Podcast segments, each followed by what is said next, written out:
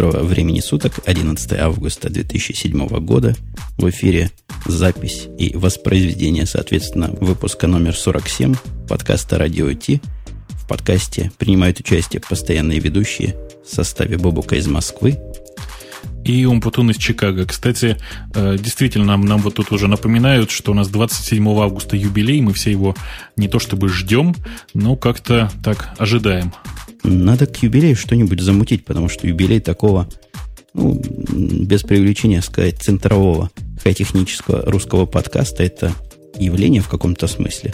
Мы как бы хотели это дело отметить. Конечно, хорошо было подарки получить от всех – но будучи реалистами, что мы можем придумать другое? Э, я думаю, что подарки нам не очень нужны, а вот какие-нибудь поздравления там такие творческие. Я бы вот не отказался, мне тут предложили в очередной раз не нарисовать ли нам визитки. Я вот думаю, а не хочешь ли ты организовать маленький такой конкурс на лучшие нам визитки? Вот представь, визитки с надписью «Радио Ти». Ну, было бы, было бы, наверное, интересно. Хорошие такие визитки. И, и там будет написано на твоей визитке Бобук, на моей Умпутун, и скромно ведущие или авторы. Да, да, вот мне вот, мне вот нравится. По-моему, отлично. Вот нужно, чтобы люди что-нибудь такое нарисовали, мы бы все, я думаю, и друг дружке напечатали, а все остальные могли бы подписать там радио Ти, э, ник и слушатель. Представляешь? Это будет, кстати, хорошим решением, как нам автограф раздавать. Я отсылал микрофон Наталье. Кстати, отослал. Тот микрофон не соврал.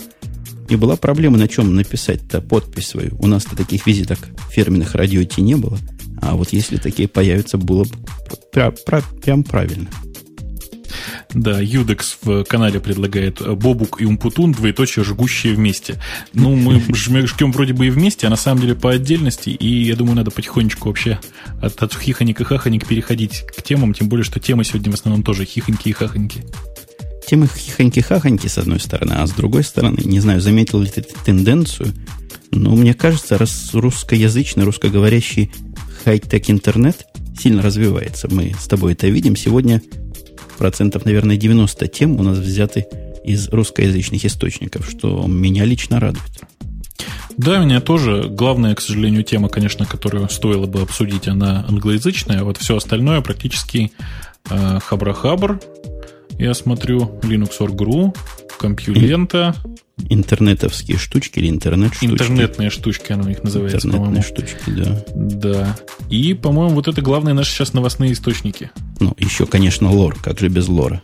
Ну, Linux.org.ru, да, я это и сказал. А, ты его назвал, а, да? Да, я периодически еще посматриваю на веб-планету, тем более, что, ну, какое-то время назад она немножко так почистилась и стала чуть получше. И, пожалуй, что это, в общем, все. Мы с тобой используем все такие самые интересные новостные источники русские. А я нашел еще один новостной русский источник, с которого никогда еще ничего не брал. Называется TNG.ru. Ты такой видал? Э, нет. А это про что? Не TNG, THG.ru. Тоже такой хай-технический сайт. Новостной а, ты знаешь, это, наверное, это, наверное, русская реплика Thomas Hardware's Guide, да? Что-то такое там было насчет хардвера. Ну, фиг его знает. Да, он действительно... Да-да-да, точно. Tom's Hardware Guide. Оно и есть. Только на русском языке. Ну, в общем, если это действительно такая просто русская реплика этого сайта, то это действительно очень авторитетный источник, и мне тоже интересно будет посмотреть. Я как-то не знал, что он появился по-русски. Ну вот, можно, я думаю, вводные темы считать завершенными. Несемся ну, в сторону да. наших основных тем. Основная тема она плавно перешла из основной темы прошлого выпуска, из первой темы прошлого выпуска. В прошлом выпуске мы начинали свой разговор о предстоящей Apple конференции, пресс-конференции. И она состоялась. Да, и надо сказать, что меня она совершенно не разочаровала, хотя многим она, по-моему, как-то не очень так э, впечатление произвела. Ну, не разочаровала это не разочаровала, но и сюрпризов особых не преподнесла. Мы настолько точно со своими предположениями попали в цель. Не столько, сколько мы попали, а сколько великий и могучий интернет, у которого слухи повсюду бродят. Ну вот все совпало. Все настолько совпало, что даже страх берет. Неужто Apple потеряла свою таинственность и секретность? Я думаю, что э, в данном случае просто Apple не хотела создавать никакой вот этой таинственности и секретности, потому что все эти изменения, кроме, пожалуй, э, обновления линейки э, Mac Mini, все они были совершенно ожидаемые и э, настолько напряженные были предыдущие пресс-конференции, что здесь, видимо, решили немножко так чуть-чуть сбавить.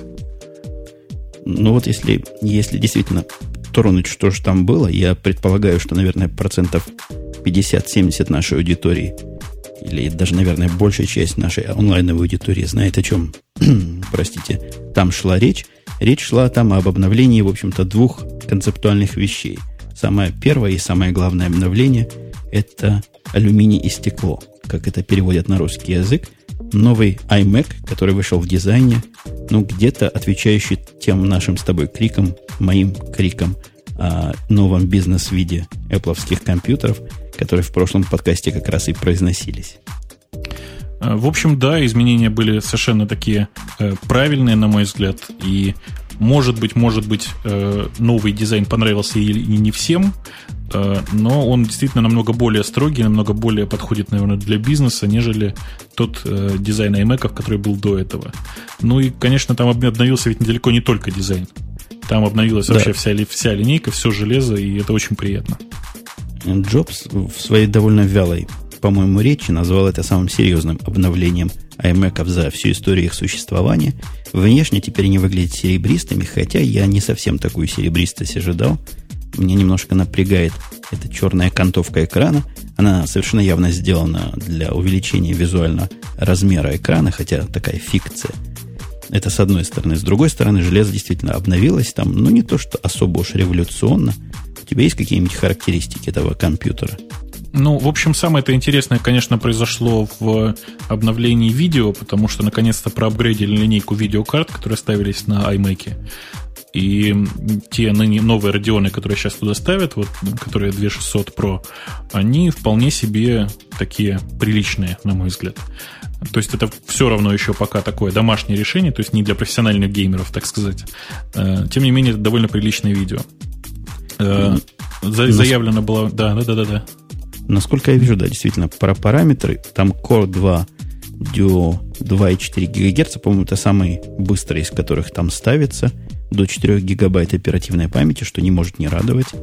Вот этот Radeon HD графическая карта, до 1 терабайта жесткий диск.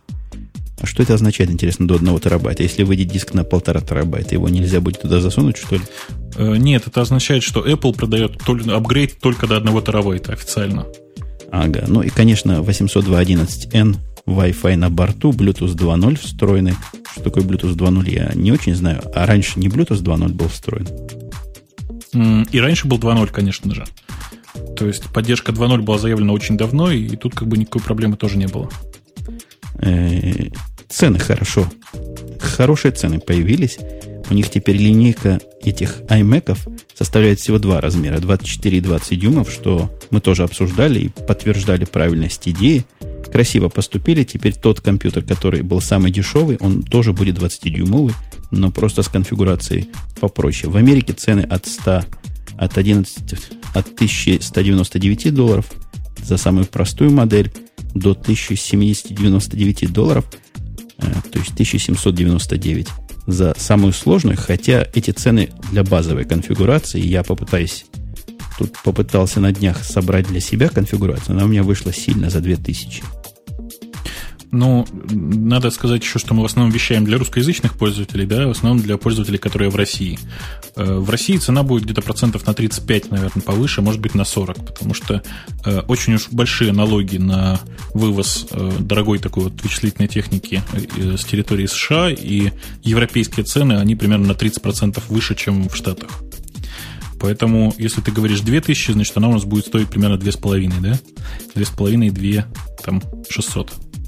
Да-да, на 2000 мне тут пишут, что актуальная цена 24-дюймового 3600 составит, ну, это если вы всего по максимуму туда засунете. Я посчитал, по-моему, с двумя гигабайтами памяти, с диском на 500, вот что-то вот такое. Более-менее средняя домашняя конфигурация, мне кажется, доступная и, и правильная. Вот она была 200 или 2200, что-то такое. А у вас будет, соответственно, долларов на 300-400, может даже 500 дороже. Клавиатуру не можем не порадоваться тем, что Apple нас просто слушает в буквальном смысле этого слова, слушает в свои уши и вкладывает туда наши слова и реализует в виде продуктов.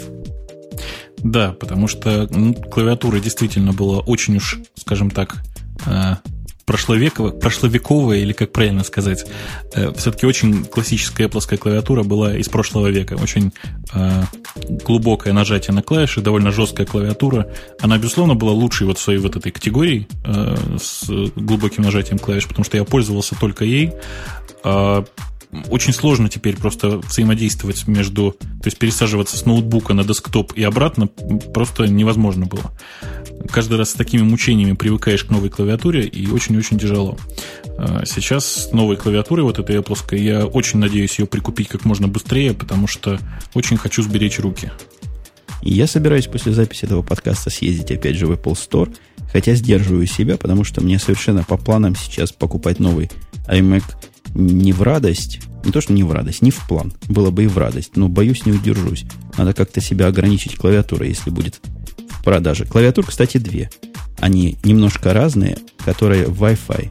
Wireless, то бишь она поменьше. У нее нет цифровой части. Мне кажется, это правильно. Я не знаю, как ты, я цифровой частью пользуюсь только для нажимания кнопочки минус, когда мне надо тире поставить в тексте. Ну, я, в общем, примерно так же. Я этой клавиатурой не пользуюсь, и как-то на ноутбуке без нее живу прекрасно. Поэтому я бы, пожалуй, все-таки оставил действительно без э, цифровой клавиатуры. А у тебя, похоже, там жара. И поэтому у тебя окно открыто, и там какие-то автомобили проезжают. Ты знаешь, прямо нет, в правое это, ухо. Это, к сожалению, действительно просто не жара, окно закрыто, но звукоизоляция не позволяет изолировать все вот эти звуки. Ну, мы Там процессе... проезжают очень крупные машины, очень крупные машины проезжают. Мы в процессе постобработки мы их раз и задавим. Да, возможно, наши слушатели этого и не слышат, потому что мы им беликаем, делинкаем идиотской закольцованной музыкой, как обычно. Поэтому, возвращаясь к нашим Apple, кроме железных ап- апдейтов, кроме железных улучшений, которые хорошее улучшение, правильное, мне кажется, были еще iLife сильно изменен во многих параметрах, и прежде всего ну, прежде всего, акцентирует на новый iMovie, или как он теперь называется, хотя, мне кажется, и в других аппликациях тоже интересные обновления появились. Дело все в том, что iMovie был переписан по заявлениям Джобса практически с нуля, э, и это действительно видно. Я вот его поставил посмотреть, это просто небо и земля. Он стал, во-первых, раза в два быстрее, что удивительно, и просто намного, не знаю, чище интерфейс, что ли, стал. Вообще он ведет себя просто как большая профессиональная программа практически. Э, на самом деле изменились, естественно, все пакеты. Я просто облил слону слюной свежий GarageBand, который для таких любителей э, позаниматься музыкой, как я, просто, не знаю, э, близкий к идеалу инструмент для каких-то черновиков. iDVD тоже ну, обновился, но не настолько значительно. И, в общем, обновился практически весь пакет, включая iPhoto, в котором наконец-то появился нормальный тегинг, то есть прописывание тегов. Я так понимаю, там еще некая группировка автоматическая по событиям. Он много времени, я смотрел эту конференцию, в записи посвятил Джобс. Теперь он ума добрал этот айфото, правильного такого ума. Очень часто мне приходится их группировать вот примерно по таким вещам, которые здесь называются событиями. То есть за фотографии за тот день, когда были сняты, объединяются в одну группу, между которыми можно быстро переключаться. Хорошая, правильная идея. Что же касается iVideo, я iMovie, то бишь, и мне понравилось, что наконец-то это стало таким навигатором типа iTunes, навигатором по вашему видео, потому что до этого мне приходилось использовать специальную программку для каталогизации своего видео. Ну, что совершенно, согласитесь, не концептуально выходить из, а, а из iLife для такой типично iLife, что-то я сегодня заикаюсь функции. Э, на самом деле, кроме iLife обновился еще iWork, э, обновился очень серьезно. В частности, появилось совершенно новое приложение, которое Numbers, э, которое практически покрывает мне все нужды мои по Excel. Вообще секси выглядит просто секси as hell. Это аппликация. Мне понравились демонстрации, которые я видел. Такие человеческие таблицы. Я не знаю, может, уже Excel такой умеет делать. Я Excel последний раз видел год назад. С ним работал, в смысле. Но те таблицы, которые мне посылают, иногда по работе, я их открываю, они так красиво не выглядят, как в циферках. Э, Numbers просто по умолчанию создает настолько более приятный э, внешний вид вот этих таблиц, что сравнить очень тяжело. То есть я первый раз вижу такое, чтобы Excel, который сам по себе вообще довольно приличное, скажем так, приложение, был настолько побит на собственном поле вот по внешнему виду. Э, не знаю, я поставил Numbers, я его еще не купил, это у меня трайл-версия, я вот закончится трайл, я его обязательно куплю, видимо. Да, цены на программное обеспечение там небольшие, по-моему, по 80 долларов стоит новый iLife и 80 долларов стоит и новый iWork. Какие-то цифры такие у меня, где-то 79 долларов я вроде бы слышал. Ну, раз мы с тобой хай-техническое шоу, пару слов необходимо сказать все-таки не только о внешнем виде и таком видимо внутреннем содержании, но и каких-то результатах тестирования. Люди уже новые iMac потестировали, пришли к выводам вполне ожидаемым, мне кажется. Э, на самом деле выводы сложные, потому что выводов много, и все они разные. Некоторые говорят, что теперь непонятно, зачем э, покупать дешевые Mac Pro, потому что старшая линейка э, iMac оказалась лучше. Другие говорят, что очень жаль, что старшая линейка, старшие Mac Pro, господи, iMac не дотягивают до больших Mac Pro. В общем, мнения у всех разные на самом деле. Тут приведены результаты тестов разных и синтетических, и реальных. Мне кажется, на реальных тестах Mac Pro, не, мне кажется, я вижу, что на реальных тестах Mac Pro делает iMac просто как бог черепаху, особенно в том, что касается видеоэнкодинга и аудиоэнкодинга. То есть такие очень процессорно затратные вещи, но это вполне понятно, почему он его делает, он его не, и должен делать. Но что же касается зеркального, глосси, наверное, зеркальный, да, будет дисплей uh-huh. это называться. Так вот, зеркальный дисплей действительно, говорят, сильно зеркалит. Нам с тобой это небольшая новинка. И я так понимаю, твой MacBook тоже с таким зеркальным, вроде того зеркальным дисплеем. Да, конечно. И меня-то это не раздражает совершенно. Я к этому очень давно привык. Э, больше того, с моей точки зрения, глосси экран э, ничем не хуже, нежели матовый, вот, который сейчас у меня на моем нынешнем iMac. Я, по крайней мере, не вижу особой разницы. Нас с тобой поправляют тут уже три человека, что glossy это скорее глянцевый. Да, наверное, глянцевый, хотя с точки зрения юзерского такого experience а он его ругают как раз за его зеркальность. У, у меня тоже мозг уже, видимо, научился это дело фильтровать. Я не вижу никаких отражений. Это никак ни разу не напрягает. Еще народ немножко жаловался на новую клавиатуру. Говорят, аккуратность слепого набора на новой плоской клавиатуре где-то хуже. Но тут же подчеркивают, что это дело привычки, причем привычки очень короткой. Э, может быть, может быть. Это надо все пробовать. Э, я думаю, что пока мы это не попробуем с тобой, мы не поймем. Ну и последнее, что еще мы забыли с тобой сказать, появился поддержка FireWire 800 у него, чего вроде бы раньше когда-то у них было, потом убирали, теперь вроде бы обратно вернули. И я так понимаю, это важно для каких-то производительных видеокамер снимать оттуда результаты. И я не знаю, зачем это надо, у меня ничего такого, что поэтому 800 там не работает в хозяйстве нет. Я так понимаю, что это только действительно для каких-то видеоустройств. Потому что все остальные, они, в общем, поставляются в варианте 400 и всех устраивают. Ну, мне все-таки... Я думаю, тут можно нам с тобой эти эпловские э, политесы завершать. Нашу с тобой радость по поводу Apple. Кстати, нам Apple не платят все еще. Что совершенно Я безобразно сам удивляюсь до сих пор. Мне кажется, что если нас слушают в Apple Russia, приходите, мы э, обсудим вопрос, как бы нам рассказывать про Apple больше. Я, я бы даже по-другому сказал. Да? Я бы даже по-другому сказал. Приходите и приносите. Вот, да, отлично. Это тоже отличный вариант. Мы бартером с удовольствием. Три интересных русских стартапа, о которых нельзя молчать, навели нас интернетные штучки. И действительно интересные стартапы. Первый из них я узнал не из этой статьи, а из э, чата как раз к прошлому нашему выпуску. Там нас кто-то навел на сайт москва.фм. Да, сайт очень интересный, и на самом деле гораздо более интересна технология, которая под ним спрятана, то есть под визуальной частью, которая мне лично не настолько интересна. Э, потому что я первый раз вижу, чтобы какой-то любительский сайт, а это ведь, э, в общем, чья-то такая домашняя поделка, э, но чтобы он настолько технологичен был. Ты понимаешь, насколько это вообще сложная задача вот, вычислять вот так сигнатуры со звука? и, собственно, каталогизировать э, то, что сейчас проигрывается в эфире. Вообще, да, я тоже удивляюсь, но надо пару слов сказать, что за Москва FM, для тех, кто не зашел, это сайт, который, который добивается странного. Они взяли на себя миссию транслировать и отслеживать все московские радиостанции, с которыми они знакомы. Они насчитали целых 40 штук этих радиостанций, но не просто они э, стримают их данные, а я так понимаю, сравнивают то, что играется на этих станциях с сигнатурами произведения, которые у них есть, и могут понимать, вот сейчас играется на станции, я не знаю, «Серебряный дождь», такая-то и такая-то композиция. И они ни разу не промахивались пока из того, что я слышал. Ну, я тоже про промахов не видел, я не очень активно его использовал. На самом деле, мне гораздо интереснее другая его функция, то есть это возможность, услышав один раз на каком-то радио какую-то композицию, э, сказать, зайти на сайт, сказать, я на таком-то радио э, услышал, там, не знаю, в 12.22 какую-то музыку, скажите, что это было. И получить вполне себе такой конкретный нормальный ответ. Да-да, мне тоже вот домашность этого проекта меня радует. Такое впечатление, что проект делался под какие-то свои нужды. У человека были необходимости, и он их попытался решить. Довольно наворочено все это решено.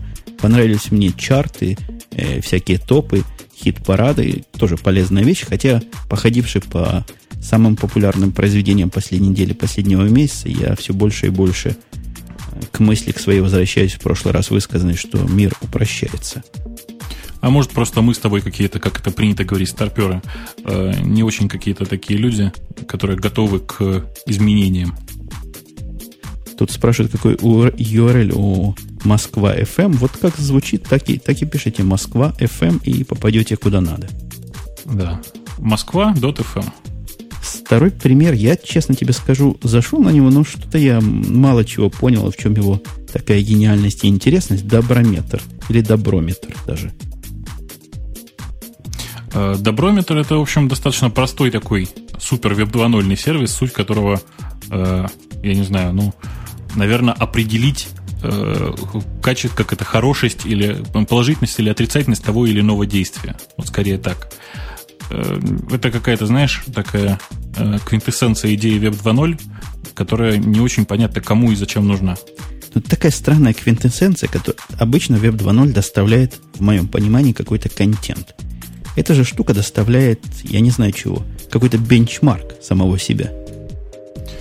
Э, кого самого себя, скажи? Э, в смысле человека, который заводится на этом сайте? Ну да, это э, такая идея для человека как-то там вот поиграть в это, что ли. Это даже не, это, это не блоги, это не короткие блоги, вот не, не Твиттер.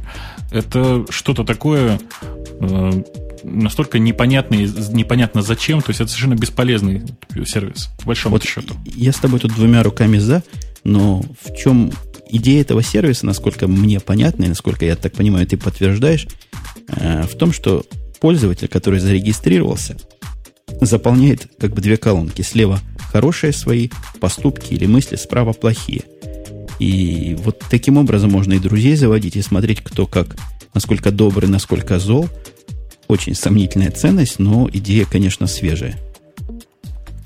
Э, идея свежая, а я просто не очень понимаю, зачем.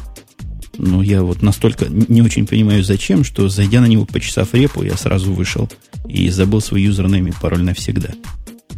Я для таких вещей специально регистрирую какой-нибудь абстрактный username, вбиваю туда абстрактный пароль, э, вписываю совершенно левую почту, какую-нибудь такую короткоживущую по 15 минут, и после этого не то чтобы забываю что-то, а просто даже как-то не записываю, не запоминаю, и хорошо живу.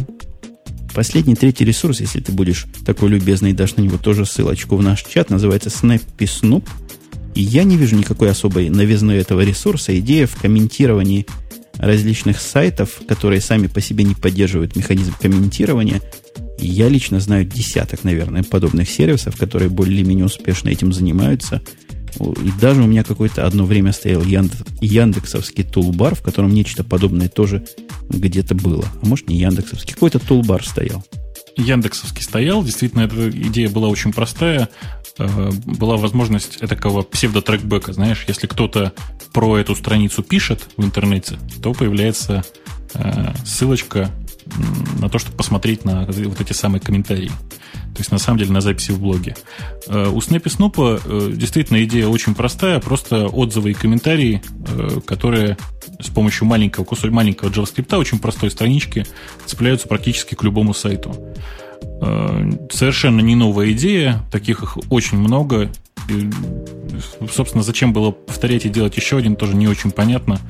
Я вообще, вот глядя на список этих трех интересных русских стартапов, не очень понимаю, почему большая часть этих стартапов такие, ну, неинтересные, что ли. Ну, один из них точно интересный, первый. А вот что касается Снэппи Снупа и прочих таких сервисов, которые ну, просто толкаются локтями на довольно узком поле, у меня есть предложение. Как в свое время подкастинг завоевал то, что он завоевал, своей универсальностью, как RSS завоевали весь мир практически своим совместимостью с чем угодно, над этим ребятам тоже собраться и придумать себе стандарт для комментирования страниц, и чтобы все просто делали имплементацию этого стандарта. Тогда они не будут рвать друг друга на части, потому что сейчас смысла заводить того или иного клиента ну просто нет. Они все более-менее популярные, они конкурируют, они у друг друга данные получать не могут. Просто смешно с моей точки зрения, как с пользователя, оставить себе пять таких движков и ходить по пяти разным и смотреть там интересные комментарии. Ну, я говорю, это все очень как-то очень странно и выглядит довольно ну, непонятно, что ли, почему э, люди не делают возможность комментирования каких-то своих страниц. Это ведь ты же понимаешь, да, что это на самом деле такой сервис для бедных, что ли, или от бедности. Ну, я мог бы технически себе представить. Представь такой, э, такой XML, такой RSS засобачить, который в две стороны работает. Представляешь, и? да? Чтобы да, все сайты умели такой RSS брать и потом показывать, который обратно приходит. Тогда клиенты могут этот RSS зачитывать, этот RSS редактировать, посылать обратно авторам, а авторы при помощи каких-то стандартных виджетов будут себя показывать. Вот тебе и механизм комментариев, может там деревья прикрутить, что угодно, который просто plug and play. Ну, все понятно, действительно. Это все делается достаточно просто, и идея, в общем, понятна. Но никто, я думаю, что это делать ведь не будет. Ты же понимаешь, что это никому не нужно. У, на большинстве сайтов, где хочется что-то прокомментировать, уже давно есть возможность прокомментировать. Ну да, даже на нашем сайте, который собран на моей правой коленке, моей левой рукой, глядя средним глазом, и то такая возможность есть, а уж на настоящих профессиональных сайтах такое от бывает. Кстати, по поводу профессиональных сайтов и профессиональных вебовских игроков, у нас Google сильно много, сильно много, может, чересчур много новостей в этот раз загенерировал. Да, кстати, пока не забыл, у нас в новостях этого записано, в общем, не было. А, сходили мы тут на довольно забавное событие Google в России. Помнишь, они вот к нам в, пришли в комментарии Э, практически заспамили комментарии на Радио Ти с предложением прийти к ним на встречу блогеров. Э, сходил я на эту встречу. В общем, встреча как встреча. Пиво, вино, мясо, все такое. Посидели, поговорили. Девочки э, были? Девочки симпатичные были, да, вполне себе. Мальчики были в меру симпатичными. Видел я там раз-два целых трех подкастеров, представляешь? В массе своей, в общем, ничего там такого особенно интересного не происходило. Никаких таких каких-то тайн раскрыто не было. В общем, практически даже и рассказать не о чем. Эвел Пингвин спрашивает нас, а при чем тут девочки? Это я вам поясняю, когда говорят вино, пиво, сразу просится продолжение и девочки. Вот поэтому я про девочки спросил. Вовсе это не мой шовинизм или мачизм. Ну, ты брал там интервью, чего-то записывал, чего-то такое делал. И я ничего там, собственно говоря, никакого интервью не записывал, потому что люди, видя э, мигающую лампочку на рекордере, сразу же как-то замолкали, говорили «Ой!». Особенно этим страдали представители компании Google. Э, как-то не очень они любят говорить в микрофон, по крайней мере. Ну, мы это можем и по своей аудитории глядеть. Мы уж и подарками их заманивали, и уж по-всячески пытались ввести в этот круг скайпового общения и плюнули. Никто не звонит, народ боится говорить в микрофон, и я вполне их страх понимаю. Дело не такое простое, как кажется, поэтому мы будем терпимыми и будем продолжать с вами общаться в онлайновых чатах. Приходите и можете писать нам прямо в прямом эфире все, что вам хочется нам написать. Да, я думаю, что мож, может быть, если получится, кстати, в э, день рождения Радио Ти, можно будет вполне где-нибудь и собраться на улочке, посидеть э, попить вино из горла. Вот пиво кому больше нравится. И девочек привести, опять же.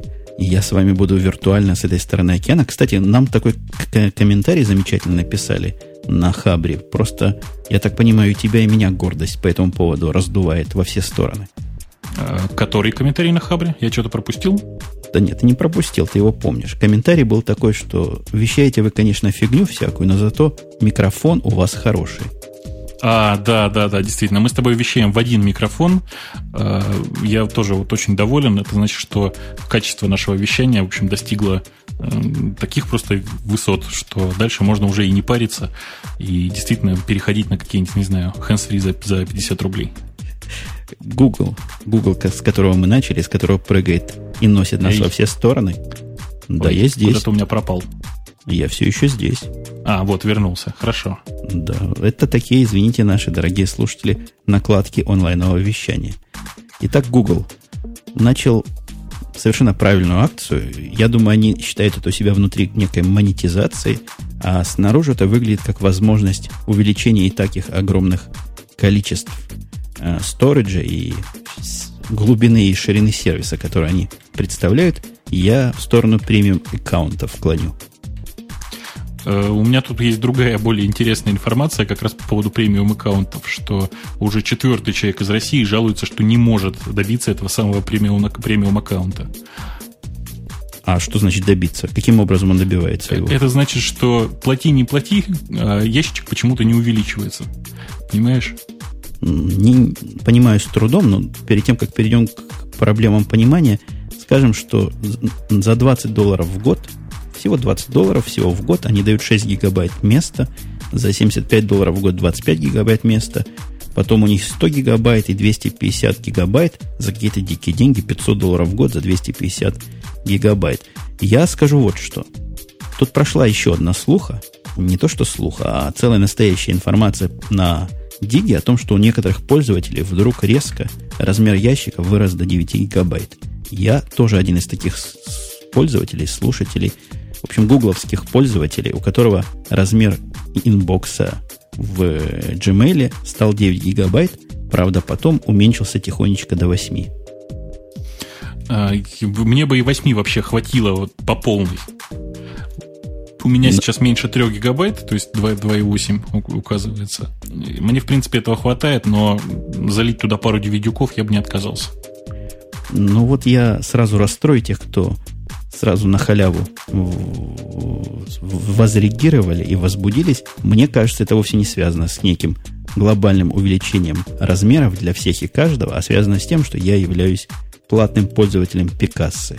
Мне лично кажется, что они просто объединяют между собой все эти аккаунты, и вот эти 8 гигабайт, или сколько это у меня в Пикассе, теперь размазывается между Google Reader и Пикассой, что, в общем, правильно и интересно. Ну, я, честно говоря, не понимаю, какой смысл объединять э, пользовательское место. Э, тем более, что вообще почта и картинки это совершенно разные вещи. Ну, может быть, может быть, это и логично, я в этом отношении небольшой эксперт. Ну, логичность в том, что иногда хочется больше на почту, иногда больше на то. И когда у тебя есть такая общая файловая система, ну, это как будто бы у тебя на пользовательском Linux все на, на, в рутовском разделе при маунтина. Иногда это удобно бывает. Э, иногда это, конечно, бывает удобно, хотя, с другой стороны, я бы все-таки разделил. Особенно на серверах. Но мы тут не сервера, мы тут такие, такие воркстейшны кондовые, как на Ubuntu. Ubuntu по умолчанию, по-моему, все на этот слэш, на этот root ставится, и ничего, не чирикают. Я все-таки чирикаю, поэтому я до сих пор не на Ubuntu. Везде, где у меня стоит Linux, ну, такой вот десктопный, э, там в основном стоит Fedora. Еще Google. Google в сторону Linux, вот, который мы с тобой тронули, начал двигаться в такой легальной области, то есть в области защиты, и присоединяется к организации Open, Open Invention Network. OIN она называется. Э, ты что-нибудь про нее знаешь, про эту OIN?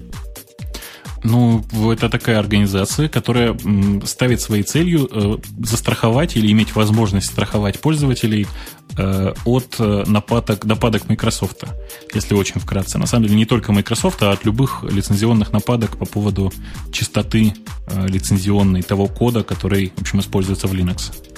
И интересно, они защиту строят свою. Это не так, как было раньше в Red Hat, или я не знаю, может и сейчас в Red Hat есть. Вы можете купить страховку, и вас защитят в случае чего. Эти идут более низовым таким земляным путем, или даже подземным. Они занимаются скупкой и всяким другим приобретением, перекупкой а, патентов и других лицензий, которые как-то могут open source затронуть. Вот для того, чтобы купить и положить под сукно. Ну, это тоже вполне себе такой понятный жест. Э, Google пытается и себя обезопасить, потому что у них очень много Linux где используется. Э, и параллельно просто каким-то образом хоть немножко обезопасить жизнь э, и конечных пользователей, и мелких предприятий, которые Linux используют, и вообще э, всех, кто хоть как-то в это, в этом дело вкладывается. Да, я пытаюсь посмотреть, если нам еще что сказать по этому поводу. Я думаю, при всем, при том, что у Гугла, скорее всего, это дело ну, меркантильное, у них огромное количество компьютеров с огромным количеством установленных Linux, Unix, различных уязвимых теоретически, но, на мой взгляд, мы должны эту инициативу всячески приветствовать. Тут типичный случай такого open-source линоксовского парадокса. Делаешь хорошо для себя, а получается хорошо для других.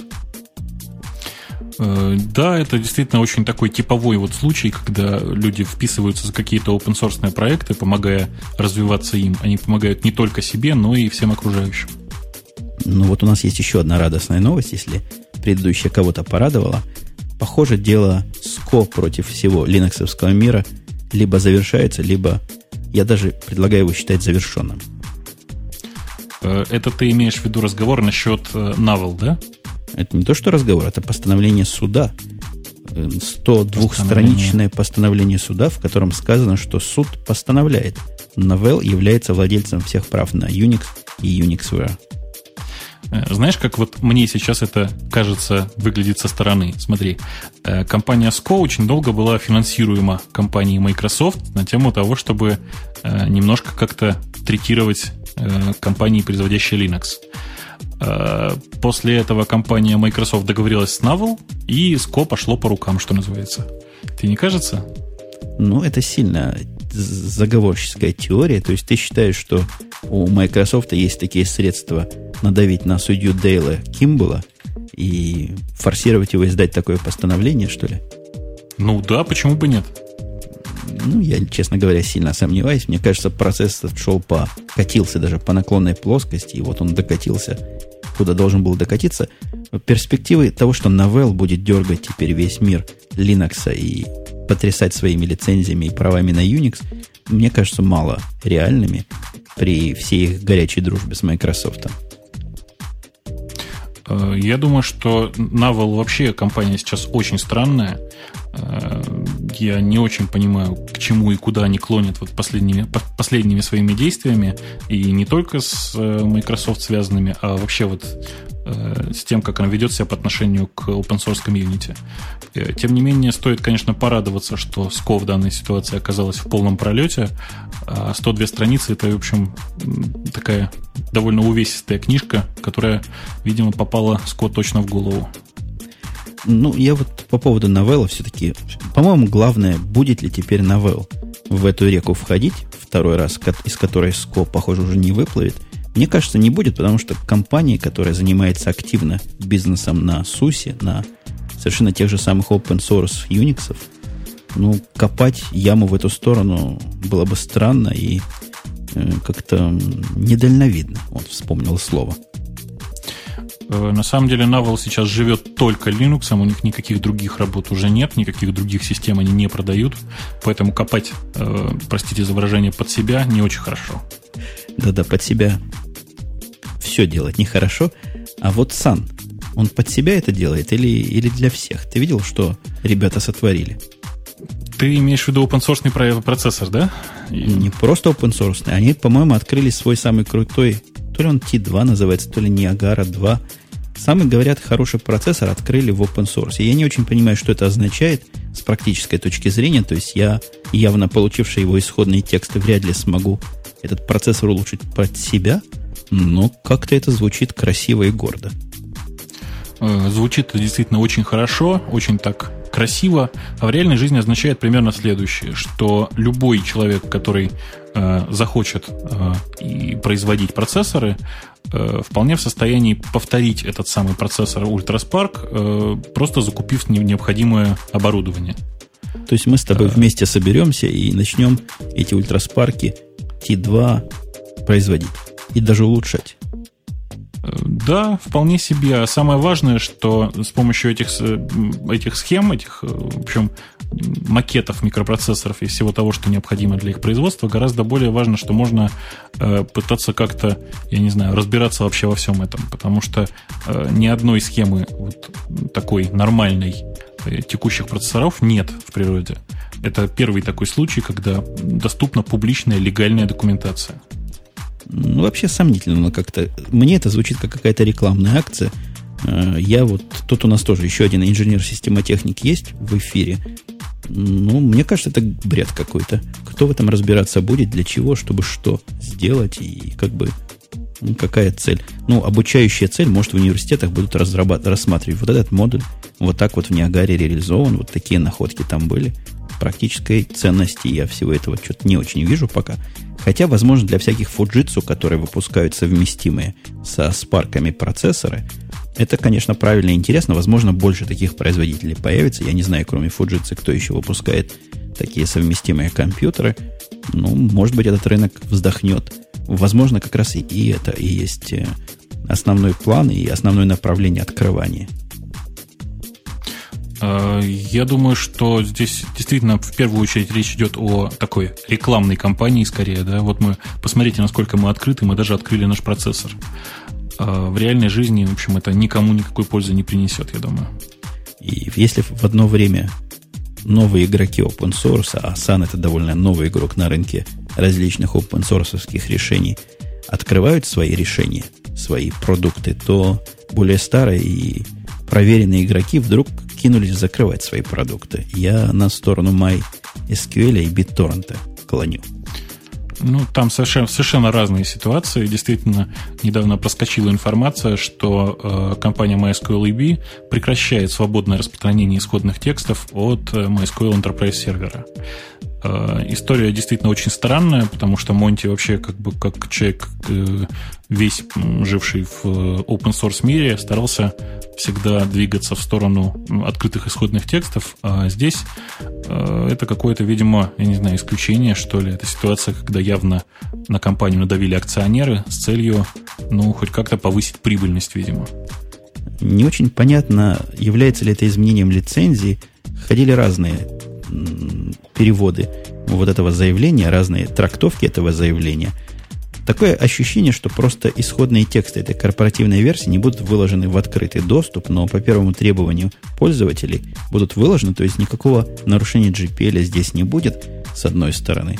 А с другой стороны, тебе много раз требовались эти исходные тексты корпоративные с УБД? Ты знаешь, я вообще Enterprise сервером никогда не пользовался и не очень понимаю, зачем. Oracle живет прекрасно без исходных текстов. Ну, прекрасно настолько, насколько можно это говорить в случае с Oracle. А, конечно, исходные тексты бы не помешали, но в случае с Enterprise сервером от MySQL все не так. Он действительно, исходные тексты будут вкладываться в коробку. То есть ты покупаешь коробку Enterprise сервер а, и на компакт-диске получаешь исходные тексты и бинарные пакеты. Но я бы тоже тут особого крика по поводу изменения лицензии и скатывания про перетарщину не стал бы кричать. Вполне нормальная модель open source, ну просто open source не по загрузке, а в коробке, ну и что? Ничего это никого не расстраивает. Вот что касается BitTorrent, то они совершенно явно закрывают сорсы. Это, по-моему, совершенно другая песня. Ой, это, Жень, ты просто не очень, видимо, много занимаешься BitTorrent. Значит, история с BitTorrent примерно такая. Начиная с версии 6.0, официальным клиентом BitTorrent будет э, очень популярный, э, но closed source клиент MuTorrent. То есть старый клиент BitTorrent, который до этого распространялся, распространяла компания BitTorrent, больше не развиваться не, не будет. И вместо него был взят другой. Куплена была маленькая компания из трех человек, которая производит клиент MuTorrent, ставший одним из самых популярных. Он всегда был closed source, Э, всегда был признавался самым маленьким, компактным и максимально удобным. И вообще это был такой э, BitTorrent клиент мечта для всех пользователей Windows. Э, какие изменения, собственно, будут в BitTorrent, пока прямо сейчас, в смысле, вот в новой версии BitTorrent никто толком ничего не знает, кроме того, что начали ходить, наконец-то, скриншоты бета-версии BitTorrent под macOS и под Linux. Э, то есть, видишь, позитивные изменения уже есть. Не, не, подождите, клиент... я вас да. прерву. Я вас прерву. Тут концептуальный вопрос, извините. Тут не так все просто, Семен Семенович. Дело в том, что старый BitTorrent это была, если я правильно понимаю, официальный клиент был питоновской программой, которая распространялась в виде именно как питоновские скрипты в исходных текстах. И кроме того, что это были тексты клиента, это еще был своеобразный API для доступа к битторрентовским сетям. То есть поверх вот этого всего, всех этих питоновских модулей можно было свою морду написать, своего клиента, да что угодно свое. А что же с этим с новым будет-то теперь? Закрытая Значит, штука. С новым будет примерно следующее. Про, э, библиотека BitTorrent которая была, вот, вот питоновая библиотека BitTorrent, которая была, она будет развиваться и дальше. Э, протокол по-прежнему остается открытым. Э, MuTorrent развивается параллельно, он не связан, он не пользуется этой официальной библиотекой, э, при этом старая библиотека остается open source, вы можете развивать ее как, ну, по-прежнему как хотите. Прекращается только разработка старого вот этого BitTorrent клиента, который был действительно ужасен. Вот оригинального питоновского клиента. Ну, я не знаю, насколько он был ужасен. Э, питоновский клиент командной строки у меня хорошо работал в течение многих лет и есть не просил. Э, командной строки, да, это был единственный вот нормальный вариант, который можно было использовать.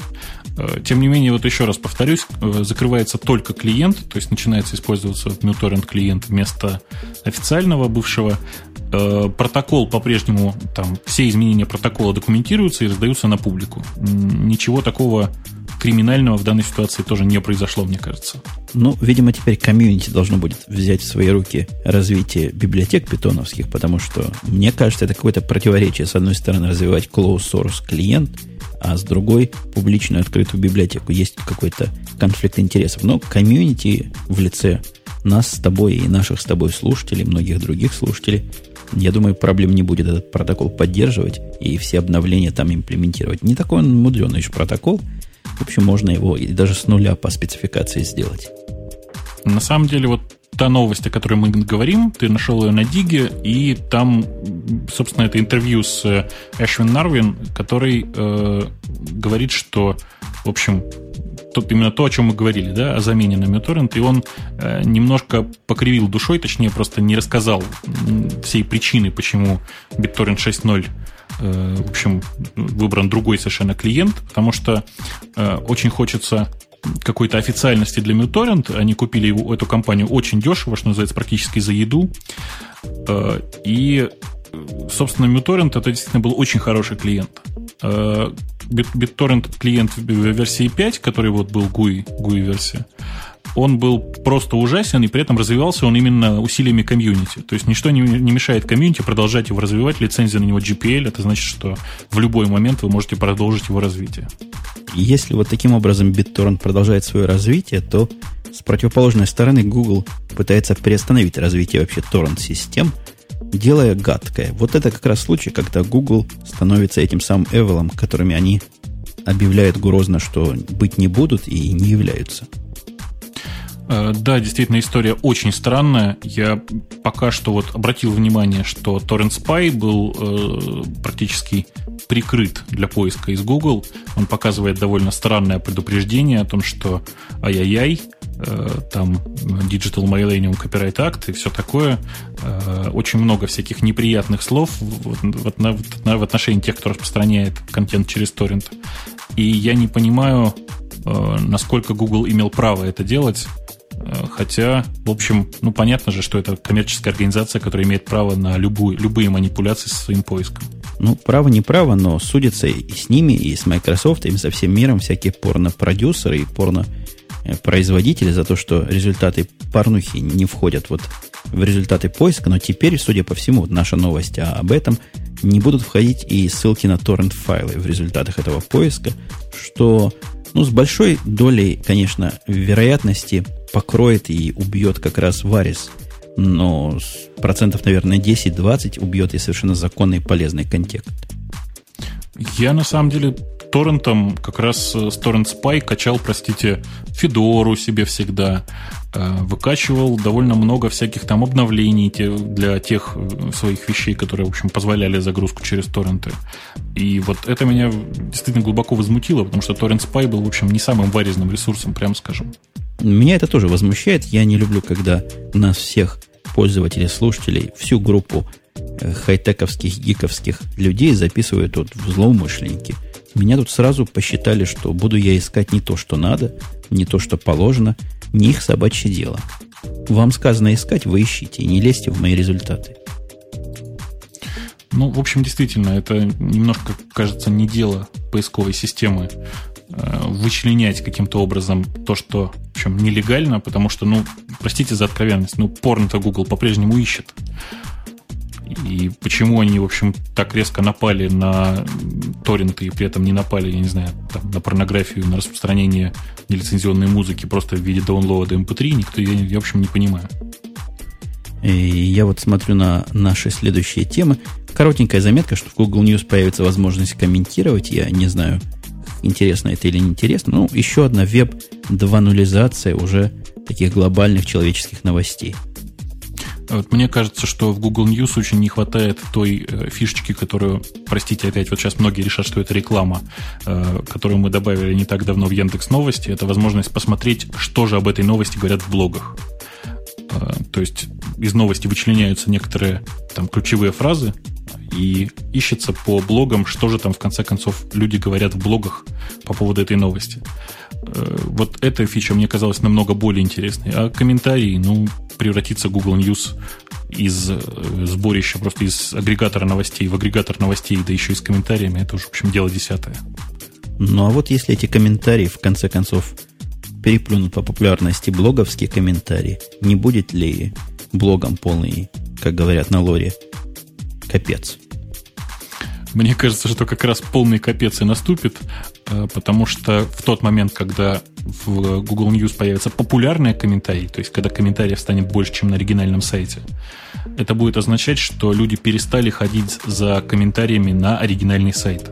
И тогда, собственно, поставщики новостей будут, э, что называется, линять оттуда потихонечку. По поводу капеца, тут в винде капец, это известное пожелание на лоре – а, этот капец, похоже, происходит на ноутбуках с Windows, не с Windows XP как раз, а с Windows Vista. Это я на следующую нашу с тобой новость нас с тобой и склоняю. Э, собственно, да, я не так давно побывал в одном из айтишных магазинов популярных, и мне там рассказали точно такую же историю, что очень много людей не покупают ноутбуки с э, Windows Vista, потому что знают, что существует довольно много проблем с тем, чтобы установить на них XP, которые они уже давно привыкли и которые им нравятся. А можно покупать ноутбуки с XP? Это, это все, еще, все еще доступно, все еще понятно, все еще... Я, я знаю, что у Dell прямо купить новые ноутбуки сейчас с XP. Вот наша контора покупала, она еще не перешла официально на Vista. Прям намучились найти ту модель, что нам надо, и с XP. В том-то и дело, что нет. Э, дело в том, что почти все новые ноутбуки комплектуются драйверами только для Vista. И найти драйвера для XP это очень такое сложное извращение. Приходится искать там, ну, перебирать циферки, подбирать э, для соответствующей модели чуть-чуть там ниже характеристиками более старых э, моделей, подбирать драйвера и вот как-то так ими пользоваться. Чего мы пришли к выводу? XP ставить. Долой Висту с ноутбуков. Да, да, да. Мне кажется, что э, давно пора как-то, не знаю, завести маленькую компанию, компанию, что ли, себе, вот, знаешь, такие, которая по горячим следам чем-нибудь занимается. Например, представь себе организовать маленькую компанию, которая там за, я не знаю, за 120 долларов устанавливает Windows XP. Даун, даунгрейдит ваш компьютер да, до прошлой да, да, версии да. операционной системы. Именно. Да, действительно, лозунг «Долой XP с ноутбуков» мог бы быть флагом этой компании. Наверное, очередь бы стояла желающих продаунгрейдиться. Ну, а потом бы, я не знаю, бы э, ставил туда еще за отдельные деньги macOS, я думаю, что там за очень большие, мне кажется. Ну, потому что это там лицензионная копия macOS, плюс там драйвера, плюс, может быть, нужно прикупить будет, э, не знаю, цисковскую Wi-Fi карту, PCMCI. Ну, в общем, я думаю, что мы найдем чем заниматься. Если кому-то хочется организовать бизнес, у меня идей море. Приходите вот у фирмы, которая производит Skype, фирма называется, которая Skype производит, я думаю, было бы концептуально, они выпустили Skype 3.5 для Windows, по которому, я не знаю, если нам что сказать, я почитал, что народ пишет, ну, таких уж новых возможностей и такого уж э, громкого звучания этой новой версии я не нашел. Возможно, я куда-то не туда смотрел, но все, что здесь перечислено, у меня такое впечатление, что я уже видел в прошлых версиях для других операционных систем. Нет, есть там одно изменение, которое довольно важное и которое довольно интересное. Называется редактирование и удаление чат-сообщений.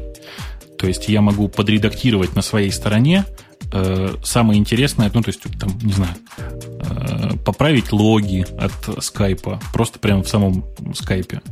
И таким образом получается, что средство для работы с конференциями вот в скайпе очень удобное. То есть, когда нужно поговорить там в десятером на какую-то тему, не голосом, а текстом, то скайп оказывается практически незаменимым. Ну, ты так это все вкусно рассказал, э? мне это... Алло, алло, ты тут? Ага, уже тут. Это что-то у тебя пропадает, я тебя все время слышу. Ты это все так вкусно рассказал, но тем не менее, мне кажется, эта фича какая-то странноватая. Логи редактировать. Логи, они на то и логи, чтобы железными быть. А что касается автодозвона, ну, ладно, у них добавился автодозвон, приятная фича. А вот форвардинг. Мне кажется, или я уже видел этот форвардинг для маковской версии. По-моему, можно делать форвардинг и сейчас, в той версии, что у нас есть под маком. Ну, по-моему, да. По-моему, вот в форвардинг тех входящих звонков, которые есть, по-моему, было раньше. Но, по крайней мере, в версии для Mac он есть и сейчас. Ну, вот так мы с тобой обозрели этот Skype. Можем ли мы рекомендовать его для апгрейда или не можем, я даже и не знаю. Попробуйте. Это вроде бы не бета или бета. Нет, это релиз. Это релиз. релиз. Значит, всем да. бежать и обновляться. Тут еще какая-то штука есть видео в чат. Можно вставлять клипы прямо в чат разговора. Мне кажется, такая фича не так давно появилась. Google заявлял о том, что у них можно в Google Talk клиенте вставлять тоже видео. Ну, так как у меня официального Google Talk клиента до сих пор нет, он только под Windows, то ничего я сказать про это не могу вот относительно Google Talk, а в Skype эта функция сделана очень забавно. А, есть такой э, веб-сервис MetaCafe, знаешь, да, который э, видео хостит. Угу. Так вот, собственно, вставка видео в чат организована именно таким образом. Когда ты э, в клиенте скайпа нажимаешь там вот вставить видео, оно постится в метакафе, а в чат вставляется HTML, такой HTML-формочка, которая через флеш проигрывает, собственно, то, что надо. То есть автоматически это видео постится еще и в метакафе. Ну, вообще, абсолютно таким же образом это сделано и в Гугле. Там просто в виде хостера видео используется сам Google, а именно Picasso Web. Picasso Web позволяет, напомню, счастливым обладателям операционных систем от замечательной компании Microsoft туда загружать и видео. Мы в OS X и в Linux этой возможности лишены. Ну, я думаю, что это достаточно просто сделать. В конце концов, э, Picasso Web все это просто конвертирует в FLV, то есть в флеш-видео формат. И это становится, в общем, доступно просто сразу после того, как ты загрузишь туда просто этот, FLV файл. Я тебе могу скриптик подарить, который любое видео конвертирует в FLV. Очень удобно. Хорошее дело. По-моему, я даже такой скриптик видел. Или даже какой-то open source проект про это был. Продажи комп- карманных компьютеров продолжают падать стремительным домкратом, я бы добавил от себя для тех, кто понимает. Э, что нам по этому поводу сказать? Есть что-то сказать. 720, 720 тысяч наладонников – что-то у меня с цифрами сегодня не ладится, были проданы в этом году во всем мире. Всего 720 тысяч. Смешная цифра. Это на 43% меньше аналогичного показателя за второй квартал 2006 года. Очень все это показательно, мне кажется. Да, ты знаешь, мне тоже кажется, что понятно, почему продажи наладонников пошли вниз, потому что появилось очень много смешанных устройств типа коммуникатор, появилось очень много субноутбуков. В общем, необходимость вот в том самом наладоннике, к которому мы привыкли там, за 2005-2006 год, они просто сошли на нет, мне кажется. Да, тут, тут развитие идет в две стороны. С одной стороны, функции наладонников добавляются в популярные мобильные устройства. Ну, понятно, я iPhone имею в виду, и все его последователи. С другой стороны, появляются специализированные устройства, вот как Sony Reader, правильно, Ice 9 заметил, которые покрывают для некоторой части аудитории, типа меня, а основные, основное использование, как я раньше использовал этот самый наладоник. Появляются дешевые GPS-навигаторы, которые стоят каких-то диких копеек, до 150 долларов можно купить. Тоже покрывают часть э, функциональной необходимости вот этих палмов и Pocket PC, я, заходя в магазины, смотрю, там полнейший разброд и шатание вот на витринах, где эти покеты продаются, какие-то остатки каких-то старых партий. Такое впечатление, что Best Buy уже плюнул на продажу этих устройств. CompUSA тоже имеет какие-то там запасы. Похоже, никому это уже сто лет не надо, и все это дело отходит в историю. Да, мне тоже кажется, что в общем, понятно, почему большая часть серьезных производителей с этого рынка, с рынка наладонников практически ушла. Э, знаешь, да, что Hewlett Packard прекратил выпуск вообще наладонников э, в пользу там, не знаю, коммуникаторов и ноутбуков. Э, остались там Acer, Dell и тому подобное. Не, не слишком, скажем так, почитаемые компании. Ну, у меня был Lux фирмы Siemens, да, или Fuji Siemens, по-моему, назывался. Fujitsu, Fujitsu Siemens, да. Да, это был мой последний, похоже, за, за всю мою историю многолетней дружбы с покетами и палмами э, карманный такой наладонный компьютер, так что и я тоже отхожу от этого рынка. Но HP был правильным игроком. Они выпускали такие концептуально интересные изделия. У меня много было разных HP, пока они не выпустили 4700, который явился для меня полнейшим разочарованием. И, по-моему, какой-то лебединой песни HP на этом рынке. Да, мне тоже показалось, что 4700 это то, что их добило на, собственно, рынке наладонников, после чего они перестали что-то серьезное там выпускать и постепенно просто отказались от этого рынка. А из того, что вот осталось на рынке, скажем так, наладонных устройств, меня интересует разве что вот то, что делает Nokia под названием Nokia N800 много пока недостатков вообще у этого устройства. Тем не менее, позиционирование очень интересное, ты заметил? Э, в общем-то, вроде бы обычный наладонник, а они его позиционируют принципиально как маленькую интернет-панель. И вот это позиционирование, кажется, единственная ниша, в которой наладонники еще могут как-то жить.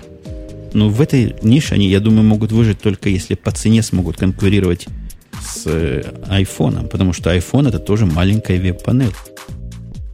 Э, в общем, да, но iPhone, понимаешь, Э, во-первых, дороже, дороже ощутимо для меня, по крайней мере, в России здесь.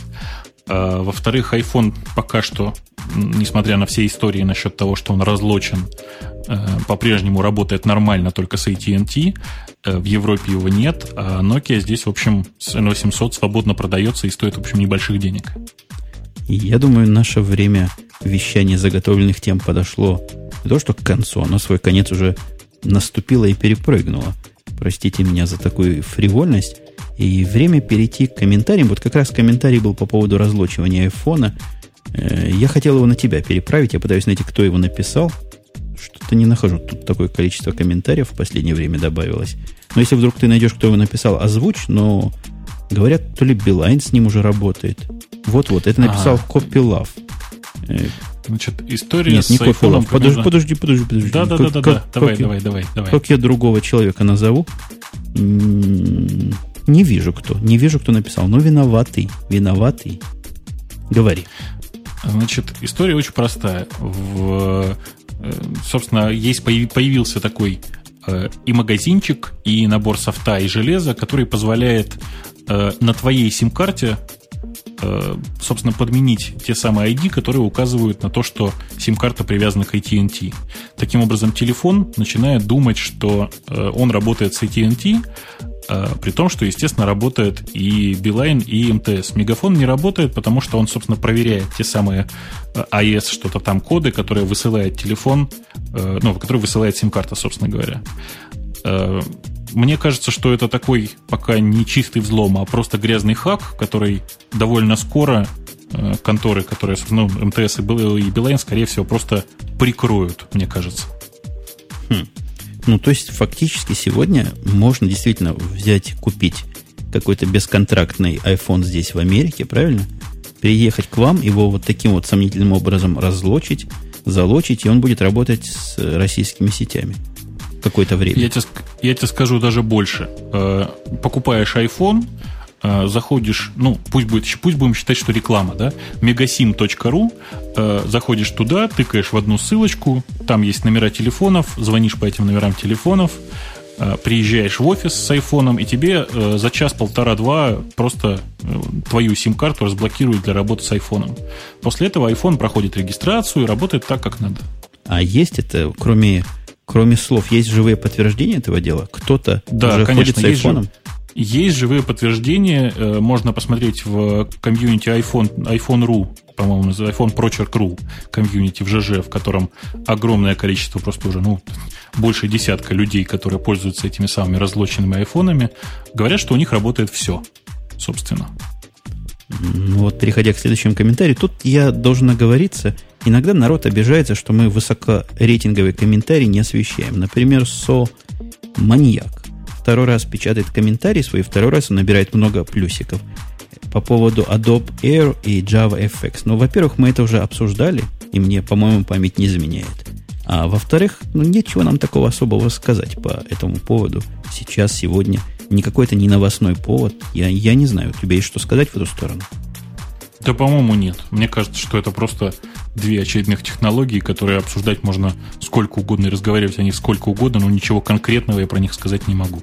А вот зато позитив, я думаю, так вот сказал бы Василий Стрельников, его имя, просит узнать я наше думаю, мнение. Сказал, слушай, подожди, подожди, подожди, а как по-английски правильно? Positive, да? Ну да. Ближе к A. Ну ладно, проехали. Так вот, этот позитив спрашивает, какое наше мнение по поводу релиза VMware Fusion, который действительно зарелизилась на днях, и я являюсь счастливым обладателем целых двух лицензий на этот продукт. А зачем тебе две? Я просто по... не очень понимаю, зачем? Я, я сам за них не платил, но когда я сказал, что лицензии продаются за полцены, мне сказали, тогда купи обязательно две, на всякий случай. Ну вот я и купил две. Отлично.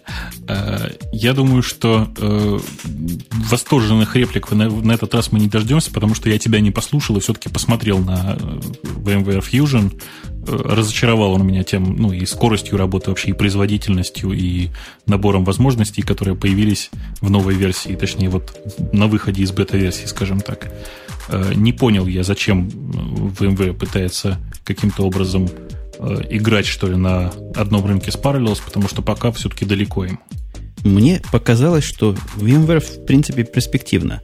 Это все делает, что они делают, но э, в релиз эта штука категорически не вышла. Возможно, это какая-то бета-2, возможно, очень смело бы я назвал это пререлизом, но количество багов совершенно очевидных, явных, с которыми сталкиваешься просто постоянно, когда в режиме Э, Unify, по-моему, или Unity оно называется у них, вдруг перестают контролироваться окна. Это просто постоянный баг, на который многие жалуются. Ну, какой это релиз, извините? Какая это промышленная система? Рано, рано еще ее продавать. Я, в общем, с тобой совершенно согласен. Я тоже наступил на, не знаю, два десятка, наверное, мелких, неприятных очень багов. Э, вернулся на Parallels. единственный плюс, который я нашел у VMware по сравнению с Parallels, это огромное количество готовых образов разных операционных систем, лежащих в сети. То есть э, практически каждый производитель дистрибутива, например, линуксового, выкладывает и VMware готовый установленный образ, который просто скачиваешь, и он работает. Вообще у меня есть плохая новость для тех, кто, так же, как и я считал, что Fusion будет совместим с образами, есть тут проблема – образа, которые делаются для Fusion и во Fusion, несовместимы с VMware и VMware Player. VMware Player утверждает на мой образ, который я сделал во Fusion, слишком новая версия у вас там была использована, используются такие фичи, которые мы еще не понимаем, поэтому ваш образ загрузить не можем. Ну, однако в обратную сторону она работает, то есть те образа, которые выкладываются э, в сети, они все работают. Э, то, что Fusion использует более новую версию, я думаю, что достаточно скоро выйдет обновление и для VMware плеера. Ну, возможно и так, но для меня основная и единственная причина потенциального перехода на Fusion была поддерживание одного образа, который я делаю на Mac, и такого же образа время от времени на Linux запускать и открывать. Вот теперь, пока я такой возможности лишен, и я плюнул. Похоже на Fusion на короткое время, хотя потратил на его установки и исследования целый день, Будет он у меня в бэкграунде как решение сыроватое, но, возможно, когда-то и, дозреет. В общем, действительно, я не очень понимаю пока э, глобальные идеи покупания э, в Fusion. Э, всем рекомендую пока оставаться на Parallels, тем более, что Parallels все-таки намного чище работает под нашей с тобой же нелюбимой любимой операционной системой. Да, я гляжу на остальные вопросы, если нам еще тут что сказать. Время уже подходит наше ого-го. Час 12 грязного времени. Может, будем начинать, начинать заканчивать и прощание произносить? Да, я думаю, что нужно не начинать заканчивать, а уже просто заканчивать. Я всем напоминаю, что э, на той стороне был э, Умпутун из Чикаго, которого мы все э, знаем и любим по, э, под, по его личному подкасту Умпутун Weekly Podcast, а также еще и вот как основного участника подкаста Радио Ти, который прямо сейчас завершается. И пусть нам кто попробует сказать, что мы не имеем права рекламу себя в подкасте, самих же себя выкладывать. Будем, делаем, и не ждите от нас другого. С той стороны океана был Бобу, который известен всем вообще без слов. Э, человек номер то ли один, то ли номер два на Хабре. В общем, большой человек, без которого этот подкаст один раз пытался выходить и вышел весьма так себе, а второй раз просто не вышел. Ну, вот такая замечательная компания гениальных ведущих прощается с вами до следующей недели, где на следующих выходных, очевидно, состоится 48-й выпуск, который, похоже, будет юбилейно-годовым. Э, да, всем пока и, в общем, услышимся. Услышимся.